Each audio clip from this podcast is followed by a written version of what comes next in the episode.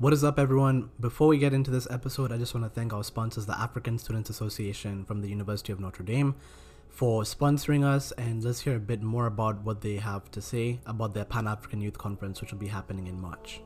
Kwame Nkrumah, Julius Nyerere, Nelson Mandela, Patrice Lumumba. The historic mission of that first generation of African leaders was to liberate Africa from the throngs of colonialism and imperial domination. Thomas Sankara, Yoweri Museveni, Jerry Rawlings. The historic mission of the second generation of African leaders was to consolidate the gains from independence and to set Africa on the path to socio-economic transformation. As the current generation of young Africans, we too are faced with an important task of first discovering what our historic mission is as a generation, and secondly, deciding whether to fulfill or betray that mission. Thus, the African Students Association of the University of Notre Dame will host a virtual edition of the Pan African Youth Conference, which will bring together a Pan African network of university students from Africa and across the world. Participants at the conference will grapple with four critical questions that are pertinent to our understanding of our historic mission as a generation. 1. Who are we as Africans? Where are we as a continent? How did we get here? And most importantly, where and how do we go from here? The conference will feature a keynote address from one of contemporary Africa's foremost thought leaders, Professor Achille Mbembe from the University of Cape Town. We invite you to be part of a Pan African network of young Africans seeking to discover the historic mission of our generation and to fulfill it. Africa needs you. Will you answer the call? To register for this event, follow the link in my bio on my Instagram or my TikTok. Let's get right into the episode. What is up, guys? My name is Adnan Shafi, and I'll be your host again for Pariah Nation. It is Timbuk Tuesday, and it is episode 4 that we're going to be diving in today. And we're specifically going to be focusing on the Benin bronzes as part of a larger question of where did Africa's stolen loot go? So, as you know, during the period of colonialism, and even sometimes uh, before that, there were several European forces and expeditions that went into the African continent and they plundered several kingdoms and burnt many to the ground. But they did not just do it aimlessly. How did they pay for these expeditions?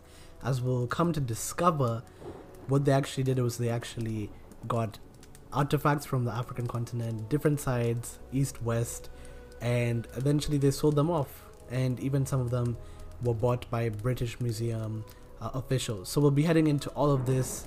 I will briefly just be giving you guys a bit of an overview of the story of the Benin bronzes and as well as some other artifacts as well. And we're going to head into the question of are we even going to get them back?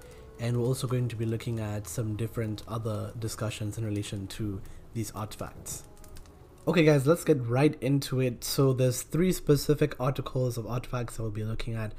Um, we'll home in on the Benin bronzes and do the rest of the episode on that. But let's just start off with the first three examples. So we have the Rosetta Stone. Obviously, this is a tablet that came from Egypt where they had written hieroglyphs on it. The ancient Egyptians used that as a way of writing. And this was one of the key artifacts that they used to be able to decode hieroglyphs. And that's one of those things that came out from this tablet being in possession of the British, essentially and obviously was wrongfully taken. Uh, I think there was a conflict between the French and the British, and in a town called Rosetta in Egypt, they just sort of took it and assumed that it would it was theirs, which, in my opinion, is quite arrogant. Then you also have another case where Emperor Tewodros II from Ethiopia, a lot of his loot from his kingdom was taken uh, after a bit of a conflict unfolded between him and the British. So what I what essentially happened was there was already a rocky tension between the Ethiopian Empire at that time and the British, and he was sort of suspicious of British envoys and British missionaries, and they he thought that they were going to plot against him. That's suspicious. That's weird. So he uh, had put some of them in jail, and he had also sort of kept some as hostages and said that, you know, I know that you're trying to plot against me to the British. And I actually don't doubt that that might have been possible if you look at the Benin story, for example. Um, but that's that's something we'll get into later in the podcast. But that actually unfolded into a, a major conflict, and they eventually came through to the kingdom. And the emperor knew that they were going to lose the fight, so he committed suicide, and they took all of the goods from there. So I mean, it's it's it's quite odd the way this this whole concept of ownership and you know property seems to matter so much to to European governments, but when it comes to African or even other otherworldly, you know, not otherworldly, sorry, other continents, um, claiming ownership of something, it doesn't really matter anymore, which is kind of ridiculous in my opinion. So obviously we'll head over to the Benin bronzes, but to give you some sort of scale or size about what we're looking at, um, there's a specific document that actually mentions and it's taken um, some statistics of all of these different um, African artifacts. So they estimate, and this is the document, is the restitution of African cultural heritage towards a new relational ethics. Right, this was released in 2018. They say that there are 438,000 of our ancient artifacts in European museums, which is an outstanding number. It's it's shocking to even hear that number out loud. But it just goes to show how deep of a problem this is and how much looting actually went on. And I think it's it's important at this stage in time for us to just sort of reflect on that. What is I mean, just imagine the cognitive dissonance of people claiming that Africa had nothing to offer. You guys just lived in quotes in unsophisticated dwellings of dirt and cow manure. You know, pe- the way people try and make it seem, they try to belittle our culture. Why are you the same people who will readily defend these artifacts staying in your museums? If our culture is so insignificant, why did so many of your soldiers come over here and take our artifacts and head back home with them and sell them for a fortune? It makes absolutely no sense. And it, it really goes to show that the colonial narrative was hidden behind so much contradiction, but the one thing that really kept it together was the idea of profit. It's all just about profit. It's all just about profit. They don't really care about culture. So we'll head into the story of the Benin bronzes and we'll see what else this whole narrative has to offer. So, what happened with the Benin bronzes? First of all, let's take you back to Nigeria. Before Nigeria was Nigeria, essentially, let's take you to West Africa. Benin City. What you're going to see is a marvelous city. We've talked about it several times. Some Dutch philosopher uh, by the name of Alfred Dapper mentioned that and actually compared Benin City to the exchange in Amsterdam, talked about magnificent apartments. There were some Portuguese traders that went to Benin as well and mentioned it as having streets as far as the eye can see and it had street lights, which was something that wasn't so common back home in Portugal. And they talked, about they actually compared the size of the city to that of Lisbon, essentially. So this is really, it's really interesting stuff, and you can see that the Benin um, kingdom was essentially a very sophisticated society. And how they used to actually take note of the history was they used to make these bronze casts. And the Benin bronzes are not just you know bronze per se. They're not just uh, like you know casting of metals. But some of them are the tusks uh, ivory tusks. Some of them are just wooden carvings etc but these were ways of recording kingship. The ways of recording which nobles sat in the royal court etc and these were very very significant. And it's not just something to marvel at and something to say oh this is beautiful. This is cultural history of the people of benin that is now currently sitting across museums in new york the Metropolitan Museum specifically, the British Museum in the UK, um, specific other museums in, I believe it's Germany, as well as Austria and France. So we can clearly see that this is basically other people's history and other people's culture sitting in the museums. So, what actually happened that sparked the looting of the city of Benin. So if you go back to 1897, what you actually see is a man by the name of James Phillips. He's a British officer. Was kind of mad with the whole situation that was going on. Britain has recently just acquired Nigeria as uh, its now a new colony, and it wants to be able to cons- control trade in the area. obviously keep in mind that this is already an unjust claim. It's an unjust war at this point. And the Oba, which is the equivalent of the king in Benin, had blocked certain trade routes uh, on the account of obviously he didn't feel comfortable that the British were using those trade trade routes, those trade areas essentially. So he blocked that off. So James Phillips was a a British officer who tried to go to the Oba to just tell him that you need to allow us to trade. And when he appeared in Benin, they told him that the king was actually going to, uh, they were having a religious festival. So the king was not available for the next two days. Uh, man James unfortunately said that he was not going to obviously accept that as an excuse and he decided to barge into the kingdom. At this point, it's trespassing and keep in mind, this is a bit of more context. Uh, his captain, I believe his captain's name is Gallwey, had already talked about this rumor of Benin being a city of blood and them being killers, even though several European uh, visitors have not been able to corroborate that story. So essentially, you're already having people frame uh, the people of Benin for being these, in quote, savage killers, etc. And when you look at um, another situation, James Phillips himself actually wanted to overthrow the Oba, and he had those intentions. So it's it's important for us to unpack that and realize that this wasn't just some innocent man who was going as an envoy. This was someone who was trespassing, someone who had intent to overthrow the kingdom. So obviously the king was already the, the Oba, apologies, was already um, worried about what, what was going to happen and by this time he had told his soldiers to stand by. So I believe it was him as well as seven other people from his uh, expedition were killed. And this sparked a major response from the British Army.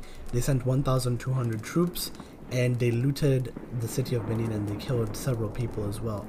And that's how the Benin bronzes were actually brought over to the UK and to different parts of Europe and they essentially used these funds that they had acquired from selling these Benin bronzes to finance their expedition. So this is exactly how this system is working. There is no two ways about it. So now we're just gonna get into a bit of a moral case of, you know, first of all, we'll, we'll go into where they are, what's happening to the Benin bronzes, and then we'll sort of just construct a moral case for why we should have those back. So, as I've already stated in the other part of the podcast just before this, we can see that this is this is cultural significance. This is history, right? And I would say that if we're looking at it in the context of the spoils of war, yes, there are times where you can and you probably will be able to take the spoils of war, right? For example, and, and it might be just, for example. And yeah, stick with me, guys, stick with me because it's a bit of a complex uh, argument, but essentially, if you're fighting a just war, whatever that may be, but I'm going to use a bit, uh, a few different standards over here, right? If you're fighting a just war, right, and one of the things that you acquire during that just war is war booty or it's uh, essentially stolen like loot, I would say that uh, that is probably, as I said, just acquisition. For example, if um, if you're fighting a war against an invading force and then eventually you take the invader's land, you can cultivate that land and you're using that essentially that that land is part of your loot, right? And it's the they're the ones who attacked you, right? And as long as they didn't have good reason or reason to fear for their safety, etc., or you weren't oppressing a group of people, etc., all these different things that come into play, right? As long as that wasn't happening, they can actually say that you can actually say that, that you're fighting a just war. So, I mean, obviously, you can have a whole political debate around this whole topic, but I would just say that automatically, if you look at the way the British exerted their property rights over their land, all these different things, you know, this land belongs to someone else. Even in the case of the, the Ethiopian case, right? Yes, there were hostages that were taken, etc. But we actually don't know what the intentions of those specific people were. And we know that obviously um, something similar happened in Benin, where it was not necessarily about, oh, we want to collaborate with you. When it came to other African countries, we're going to take over, right? This is why James Phillips had this idea that he wanted to take over the, the kingdom of Benin and de- essentially just dethrone the Oba and take all the resources, pay for the expedition, and seize that trade route. So I'm not gonna go and say that I'm like obviously it's uh, it's hundred percent sure that in Ethiopia, for example, that that was a case of just war. But I'm just giving another example. In the case of Benin, I definitely think that the people of Benin genuinely perceived that to be a threat, especially the fact that there was also 500 men that came with um, the whole British envoy before James Phillips was there. So obviously, there's questions about are you trying to invade us or not? And it seemed like they were very much ready to invade because if you could bring 1,200 men and go ahead and invade, that's definitely something that could happen. So from there, we'll actually see is like the main thing is it's not your property. We've established that your claims towards a just war are gone. There's no way that you can claim that it's a just war. It's not your land. You should not be there. There's no people that you're freeing from any uh, like you know slavery or oppression right? And even in the cases as you uh, some people might be listening and wondering oh yeah but what about the slave patrols etc right? I'm not necessarily mentioning those right now but that's a different discussion that we can have on another podcast. But especially in this case there's no way that anyone can come to me and say that this is a just war. Then additionally i hear this argument of now that we're already here we have the bronzes, we have all of the cultural uh, artifacts in our museums. Let's just keep them on behalf of you. Your governments are so corrupt and they're so dysfunctional that you we can't trust you with uh, these artifacts, these pure the, the things of pure antiquity. First of all, that isn't even your property. You don't actually care about the cultural significance. If you cared about the cultural significance of that property, you would return it to the people who actually owned it right? And when you start to mention that, oh, we're going to take care of it for you, no, you're taking care of it for your own sake because you see this as a profit making tool, which is why you are the kind of person who will literally just take away that culturally significant thing and you'll use this idea or this argument that we're going to, in quotes, take care of it for you as a sort of guise for this capitalistic profit mindset it, it's quite sad to be honest. And um, we can see that when people mention that argument, they're trying to say they're trying to essentially um, bypass what are commonly established property rights that everyone knows that you're not supposed to take something that's not yours. So that's definitely. Uh, and people can ask, oh yeah, but what about the fact that they're being they're on display uh, in these you know big museums, or what gets to see them? Who's profiting from that? It's obviously these museums. Where are any of the profits going back to the specific people? Even if the profit went back to those people, right? It doesn't matter. At the end of the day, they should have full say. The people who own these pro like these pieces of artifacts, right? They should have a full say of what's going to happen to the property. Even if they wanted to destroy it, it's their property, right? And you should have no qualms with that whatsoever. So that's going to wrap up our moral case. It's very simple property does not does not belong to you. The war that was fought was not a just war. Therefore, you cannot claim that this in any way, shape, or form is, um, I'd say, a lawful holding of of these items in in your possession. Essentially, you cannot be possessing these items and claiming that it's in any way, shape, or form remotely moral. So that's one of the things that we will definitely try to mention.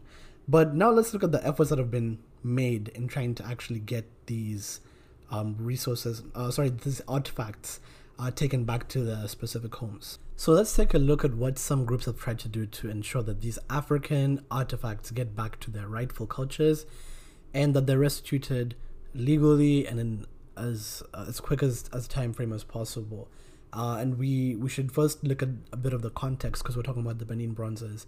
Um, we're dealing with things in the British Museum, and these are governed by the British Museum Act of 1963 and this actually forbids museums from disposing or you know giving away any of the items unless under special circumstances. So even just getting around this is a bit of an issue. So in relation to the benin bronzes themselves i mean there was a time where i believe nigeria had wanted the nigerian government wanted to ask for them to be brought back for a cultural uh, festival.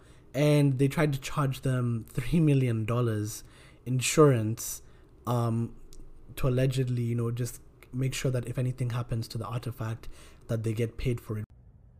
What did you say? Which, I mean, it's total. I'd say it's insult to injury, in my opinion, as the New York Times article that I read describes it.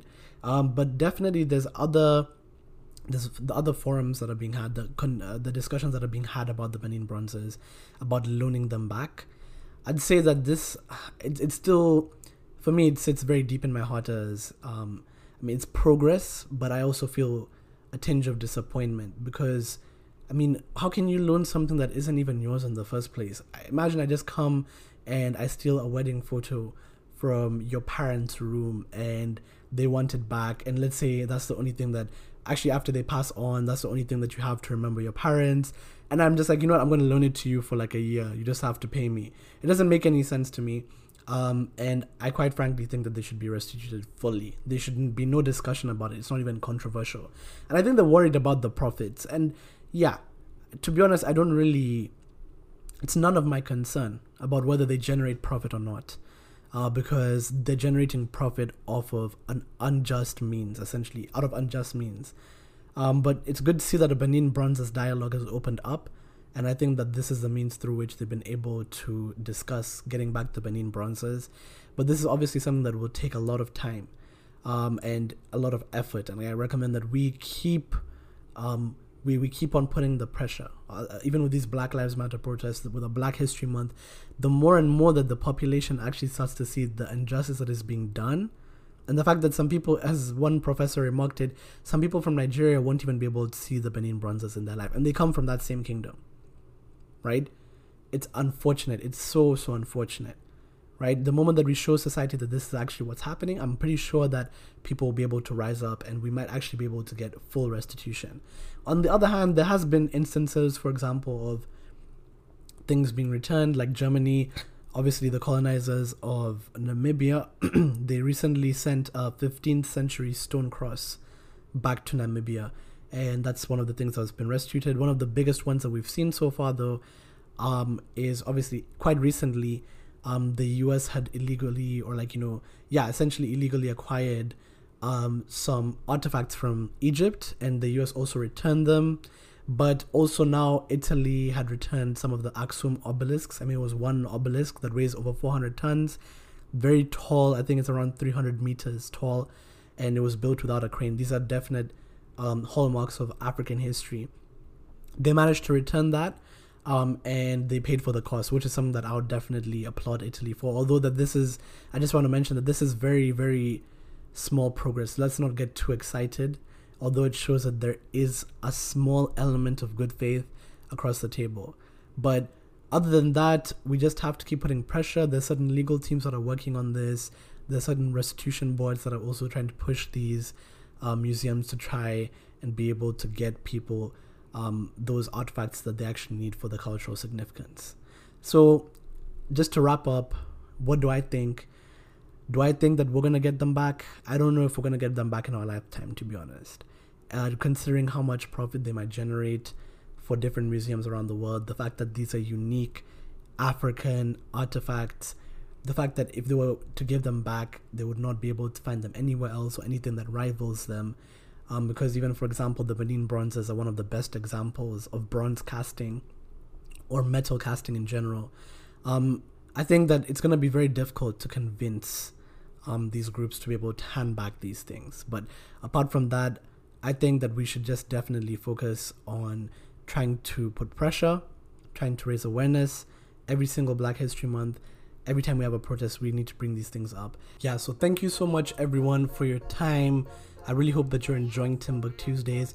Let me know your thoughts and opinions, and if you can, share the episode and help people learn more about these topics. They're definitely important.